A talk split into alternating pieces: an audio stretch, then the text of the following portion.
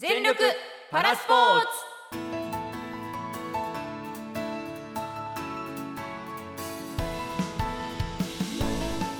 皆さんこんにちは。パラスポーツマガジン副編集長の野島です。よろしくお願いします。こんにちは。日本一パラを語れる女子アナの久毛舞子です。よろしくお願いいたします。この番組はパラスポーツをまだ見たことがない。ちょっと興味はあるけど何から見れば楽しめるかわからないという方にさまざまなパラスポーツの魅力と楽しみ方最新のパラスポーツニュースなどをお届けするポッドキャストです。野島さんはい。ついにうんうん。北京パラリンピックはい。始まりますね。はい。楽しみ野島さんはもう冬のパラリンピアンですからはい。来たーっていう感じするんじゃないですか、待ちに待ってたって感じ。楽しみでしょうがない。そうですよね、うん。あの北京オリンピックも私家で見てたんですけれども、冬は冬の魅力っていうのがありますよね。そうだね。まず美しいもう氷と雪の世界が、うんうん。あとはやっぱりなんかもう人間離れしてるなっていう モーグルもそうだしうん。あのスノーボードもそうだし、うんそんなことできるんですかっていうような えどんなこと？どんなこと？例えば平野歩夢選手なんかもトリプルコーク1440ですか？あえ4回転も？だよね。6メートルも飛ぶの？ね。大丈夫ですか？って、ね。思っちゃう、あれはい人間みたいな感じだよね。はい、うん。どういう風な世界観を見せてくれるんだろうっていうのが楽しみでいっそうだね。ぱい取材していきたいと思いますし今日もですね、はい。北京パラリンピックに出場するはい。パラスノーボード、おう。大岩根正隆選手からうん。実は北京入りの直前にコメントをいただいています。マジで？はい。楽しみ。はい、ではまずその大岩根選手からのコメントをお聞きください。はい。パラスノーボード UL の大岩根です。こんにちは。私は日本人初の UL クラスの選手なんですね。UL クラスっていうのが、あの、上肢障害者っていう意味なんですね。UL アッパーリブって言ったかな。で、足の馬選手の話をちょっと混ぜたいんですが、足の選手は LL1 と2で分かれてるんですね。クラスが2つあるんですけど、LL1 っていうクラスが足の障害者の中でも重いクラスで、えっ、と、膝から上の切断者が出場するのが LL1 で、LL2 は膝下の切断または麻痺の選手のクラスで、で、UL っていう私のクラスは、どこで切断されててもワンクラスしかないんですね。ワンクラスで国際大会行われてます。かなりあの、いい仕上がりになってまして、9日間白馬でトレーニング、チームで合宿やってたんですけど、まあ、すべてあの充実したトレーニングと自分の、なんですかね、長所も伸ばすこともできましたし、ちょっと苦手な場面も良い方向にレベルアップしてきたので、本当このまんま北京に入って、もうすぐにでも試合したいなっていうぐらい仕上がってます。なので、現在コロナで厳しい世の中なんですけど、あのベストの状態で表彰台を狙います。ぜひ皆さん応援よろしくお願いいたします。はい、大岩根選手からのコメントをいただきました。野島さんいかがですか？大岩根選手ねちょっと知ってんだけどお、そうです 知っか。てんだけどあのいつもねおちゃらけてるので 今コメント聞いて真面目すぎて違う人かと思ったわ。いやもうクラス分けの解説いっぱいしてくださってもう本当このままね 勉強に知識になるなっていうぐらい細か先く。生かよ。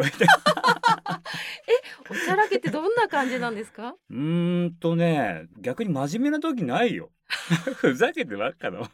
えそれは冗談を言うとか、そうだね。先輩をいじるとかですか？あのいやよく言えば明るい青年って感じ。あうん。41歳で初出場ということなんですね。うんうん、はい。そうなんだ。あのスノーボードうん。自体はピョンチャンパラリンピックからの正式種目ということで、うん。まあ、それまでは私もちょっと調べさせていただいたんですけれども、はい。大岩根選手は事故でうん。右腕を失って、うん。そこからスノーボードをやったものの、うん。まあ、そのスノーボード競技としての環境が整っていなかったので、うん一旦は諦めたものの、うん。やっぱりピョンチャンで正式種目になって、うん。あの日本人も成田グリム選手がうん。金メダルを取ったのうん。とかも見て、うん。奮起させられたっていうふうに伺ってるんですけど、なるほどなるほど、なんかねまたこう目標を見つけて叶えていく姿っていうのがうん。かっこいいよね。かっこいいなって思いますし、ね僕ねそそもそもゴルフを一緒に彼とやってたんだけどまあ、ゴルフ仲間とゴルフの話をしてる時にそのスノボの話が出てあのゴルフの話をしてる時よりも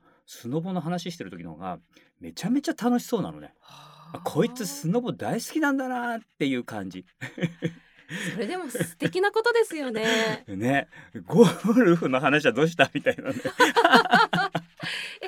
フはいつ頃から一緒にやってゴるんですか？ルフいつぐらいだろうなもう78年経つんじゃないかな。そうなんですね。うん本当大好きなんだなと思った。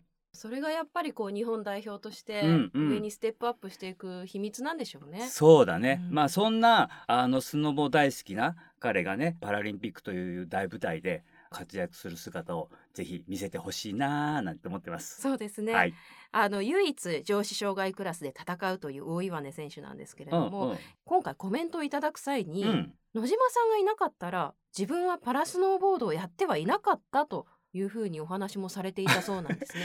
これ気になりますね。ねえなんでだろう？きっかけが野島さんだったんですか？何々知らん知らん。そうあその辺はちょっとまた、はい。あの本人来た時に一緒に話したいな。あそうですね、うんうん。ぜひ来ていただきたいですね、うんうん。はい。さあそんな大岩根選手が出場するパラスノーボードなんですけれども、うん。日程をお伝えします。期間中3月6日まず男女スノーボードクロスの予選があります。そして翌日7日月曜日決勝があります。もう一種目。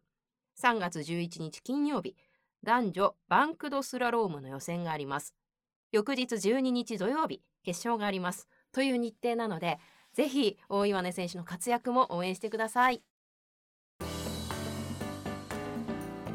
パラスポーツのそこが知りたい。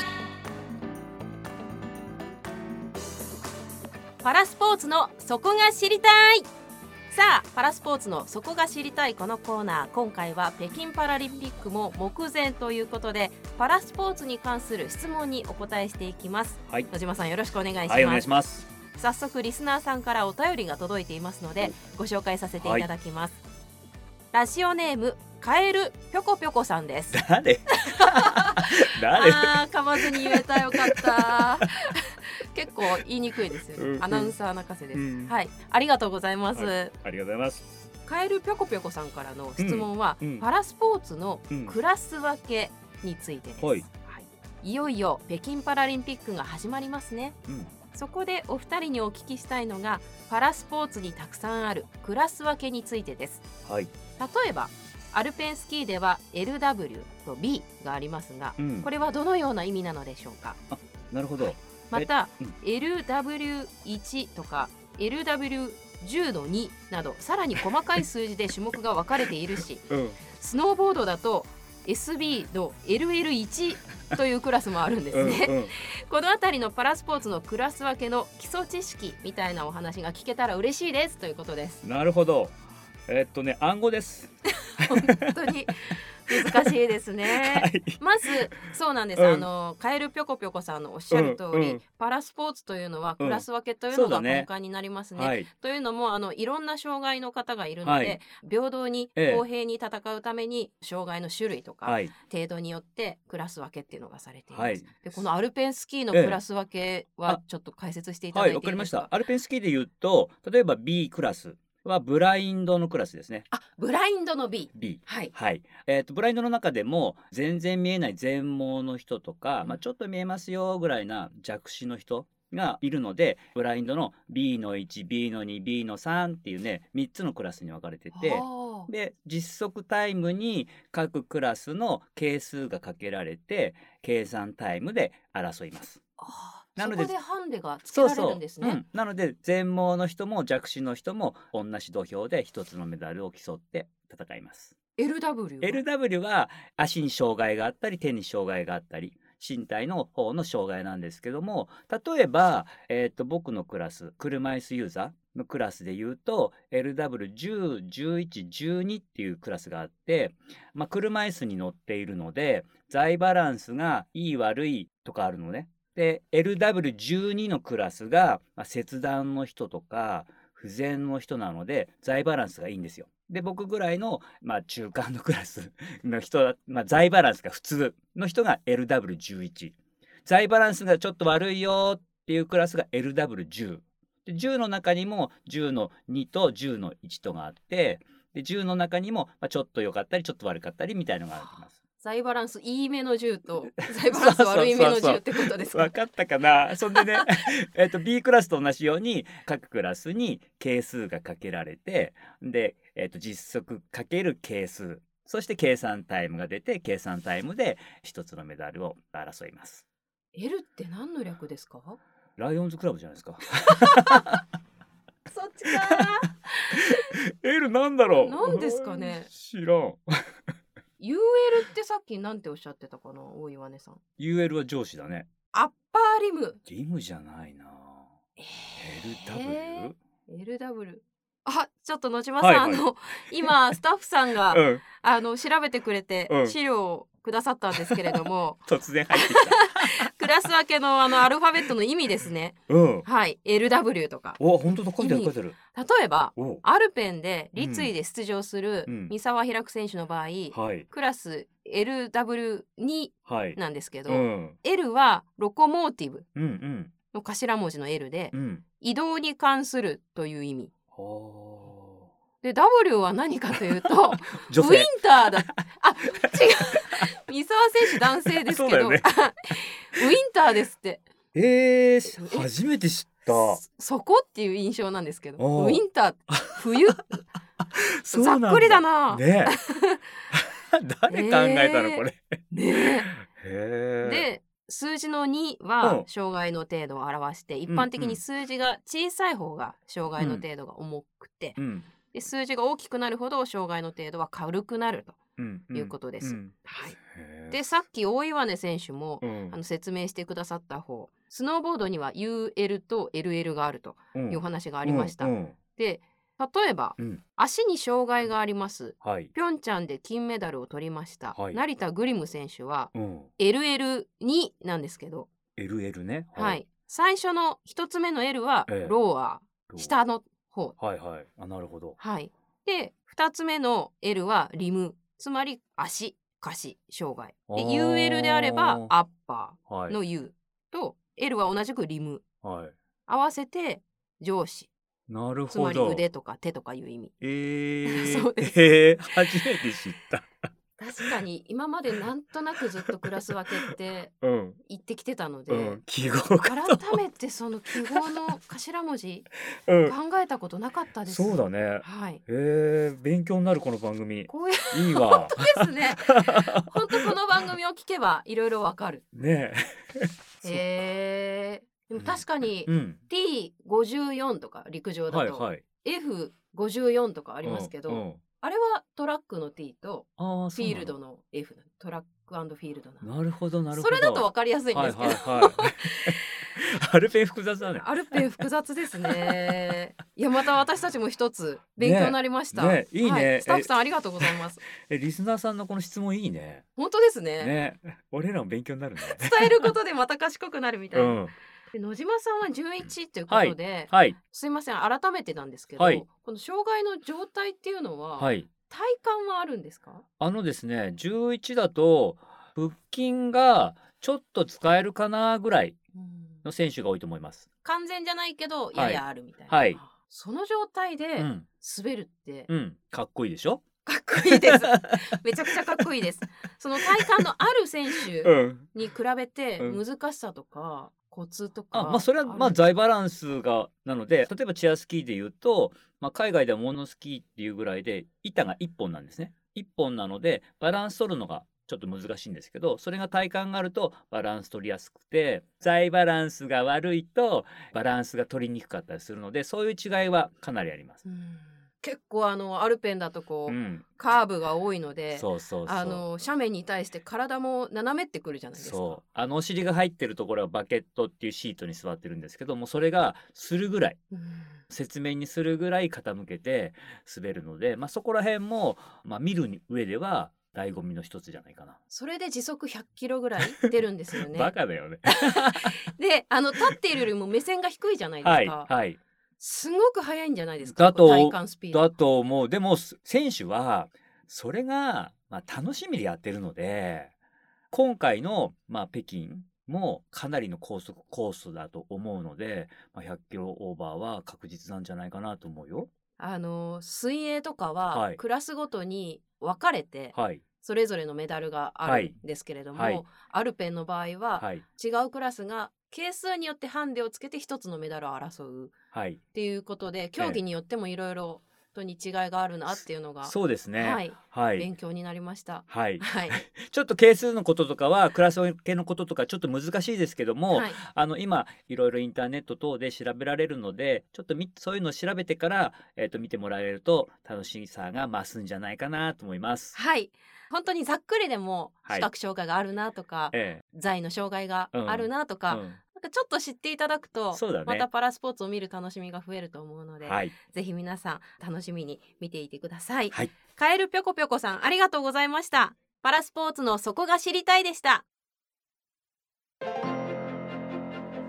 パラスポーツの魅力と今、そして障害者のライフスタイルに役立つ情報をお伝えするパラスポーツマガジン。実業の日本社から発信中。雑誌のコンセプトは徹底的にノーマライゼーション。次号は5月発売予定です。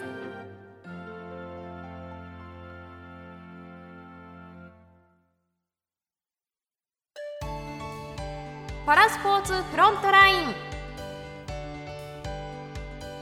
こちらでは最新のパラスポーツに関する注目ニュースを取り上げてご紹介していきます。今回のニュースは北京パラ日本選手団主将のアルペン村岡など競技会場で初練習。というニュースを紹介したいと思います。2月28日時点のニュースです。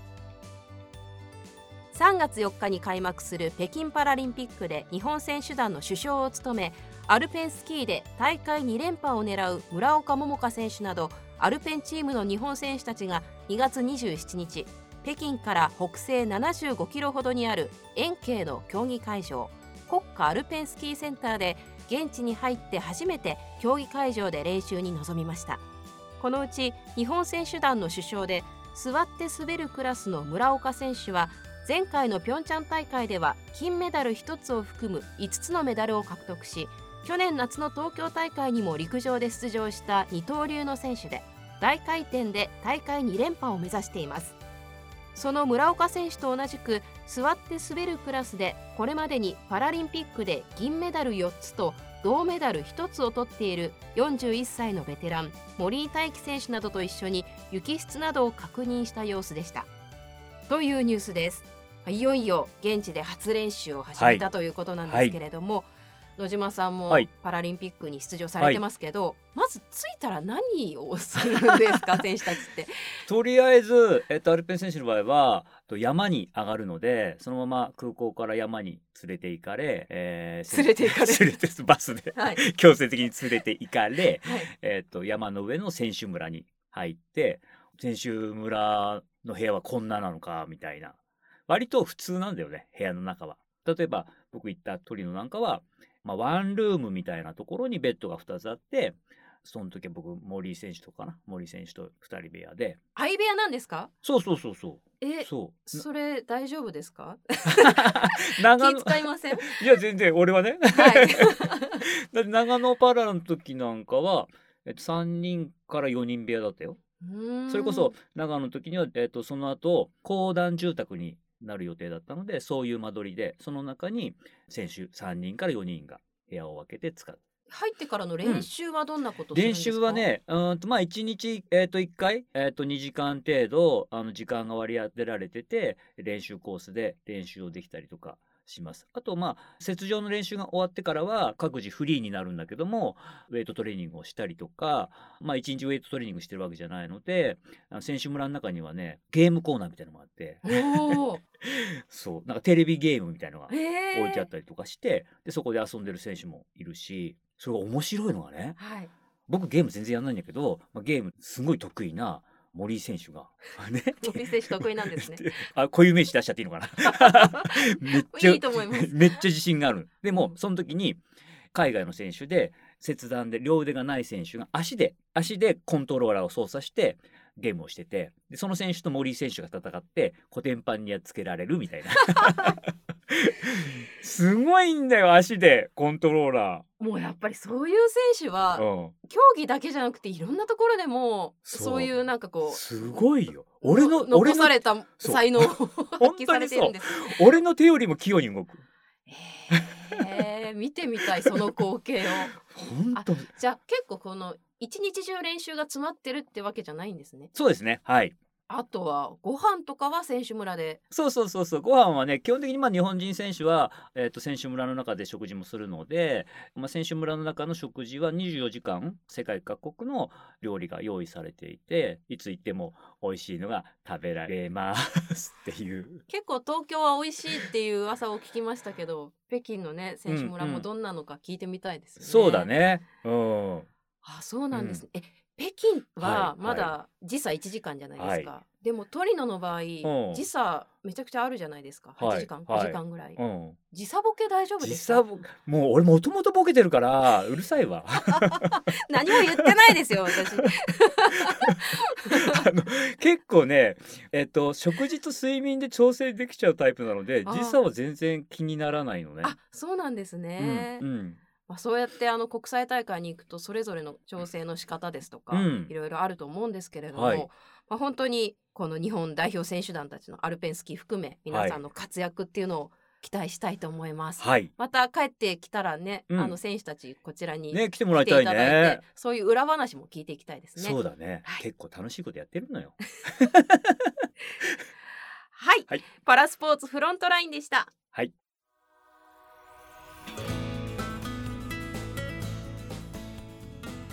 さてそろそろお別れの時間です。番組では最後にパラスポーツマガジンからピックアップした記事を音声版としてお届けします。そちらも合わせてお楽しみください。番組へのお便りやゲストの方への質問疑問は全力パラアットマーク gmail.com までお寄せください。アドレス全力パラアットマーク gmail.com zen ryokupara アットマーク gmail.com です。また番組のツイッターでも情報を発信しておりますので全力パラスポーツで検索してみてください。番組の感想などはハッシュタグ全力パラをつけてぜひツイートしてください。さあ野島さん、はい。今日もたっぷりお話ありがとうございました。もう終わり？早すあっといいう間ですよね、うん。いやでも本当にあのいろんな裏話とかクラス分けとかはい。聞くことができて、うんうん。あのさらにこう身近にうん。北京パラリンピックを感じてあ本当に？はい、うん。臨めそうな気がします。おいいね。はい。はい。私も北京にうん。行く予定ですのではい。はい、またリポートはい。楽しみにしててください。はい。ありがとうございます。ありがとうございます、はいそれではまた次回お会いしましょう、はい。お相手は久毛舞子と。野島ひろしでした。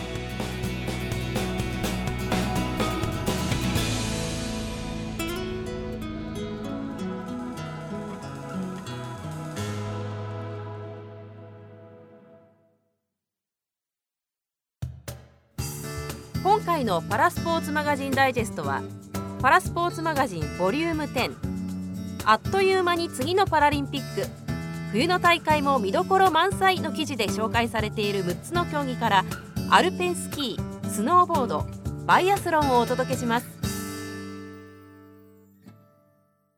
冬季パラリンピックの花形競技在選手の活躍に注目アルペンスキー。オリンピック同様滑降スーパー大回転スーパー複合大回転回転の5種目が行われる。立位在視覚障害の3カテゴリーに分かれており選手には障害の種類程度に応じた細かいクラス分けがある。実際のタイムにクラス分けごとに決められた係数を乗じた計算タイムによってメダルを争う。座って滑るタイプのチェアスキーを操る在カテゴリーでは日本にもトップクラスの選手が存在する。2006年トリノ大会での大回転銀メダル獲得から2018年ピョンチャン大会までメダルを獲得し続けている日本のエース森井大輝。女子ではピョンチャン大会大回転での金メダルをはじめ出場5種目すべてでメダルを獲得し東京パラリンピック陸上競技にも出場を果たした村岡桃佳が日本を代表するアスリート。時速100キロを超えるスピードで疾走する迫力がアルペンスキーの醍醐味だ。駆け引きとスピードが勝負の鍵。